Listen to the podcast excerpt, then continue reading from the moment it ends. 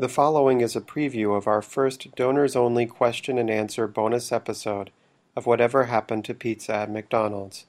Those who donate to our Patreon at patreon.com slash pizza at McDee's will have access to the full episode. Non-donors, please enjoy this brief clip. Thank you.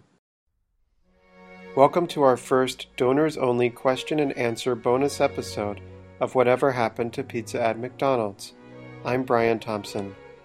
Let us begin with listener Russell Brazel.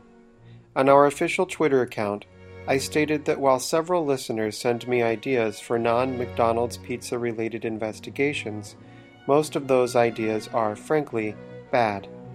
In response, Russell writes The secret occult history behind Big League Chew bubblegum didn't strike a chord? First of all, let me clarify what could be construed as an inflammatory statement. I would never besmirch my loyal listeners, especially on a donors only question and answer bonus episode. When I said most of their investigation ideas are bad, I only meant that they are uninteresting and or inappropriate. With that out of the way, I will address Russell's question.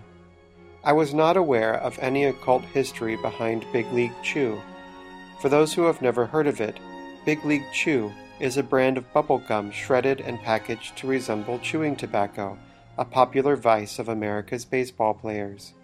These days, society frowns upon creating confections for children that purposefully evoke the experience of chewing an adult carcinogen. But Big League Chew comes from an era when small creatures acting like grown ups was seen as cute.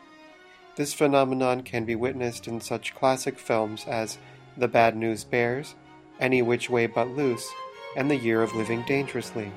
While several such novelties have ceased to be manufactured, such as candy cigarettes and peanut butter ether, Big League Chew is still going strong, despite the fact that many baseball players have abandoned chewing tobacco for the equally uncouth vice of drooling sunflower seeds down their wet chins.